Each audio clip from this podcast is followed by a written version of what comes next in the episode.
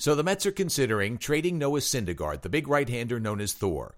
They'll listen to offers. San Diego, the verdant prospect pool, has been mentioned as a possible partner. And if, in the words of Mets COO Jeff Wilpon, the return is outsized from what the Mets value Syndergaard, then the Mets will act on it. But the deal would have to be, quote, pretty lopsided, unquote, says Wilpon, to do so. I have a question. Are the Mets out of their mind? There's no doubt that the Mets have to improve their offense, and there's no question that the Mets pitching is their strength.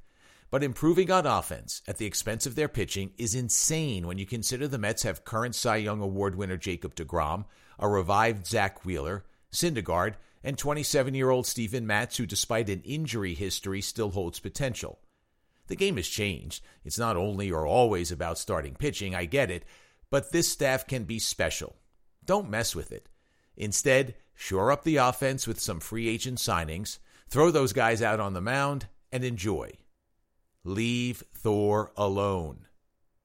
I'm Matt Loughlin for moresportsnow.com, and this is the Daily Brief.